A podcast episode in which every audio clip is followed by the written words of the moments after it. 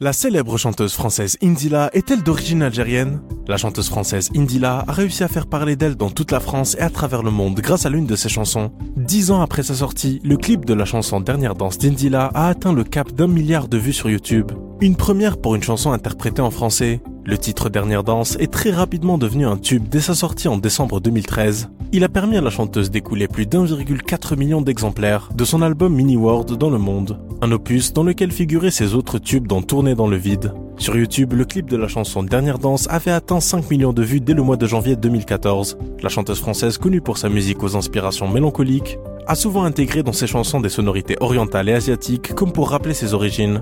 En effet, Indila, de son vrai nom Adila Sedraya, est née le 24 juin 1984 à Paris de parents d'origine algérienne. Indila se décrit toutefois comme une enfant du monde. Elle dit avoir des origines algériennes, mais aussi cambodgiennes, égyptiennes et indiennes, tout en étant une vraie parisienne.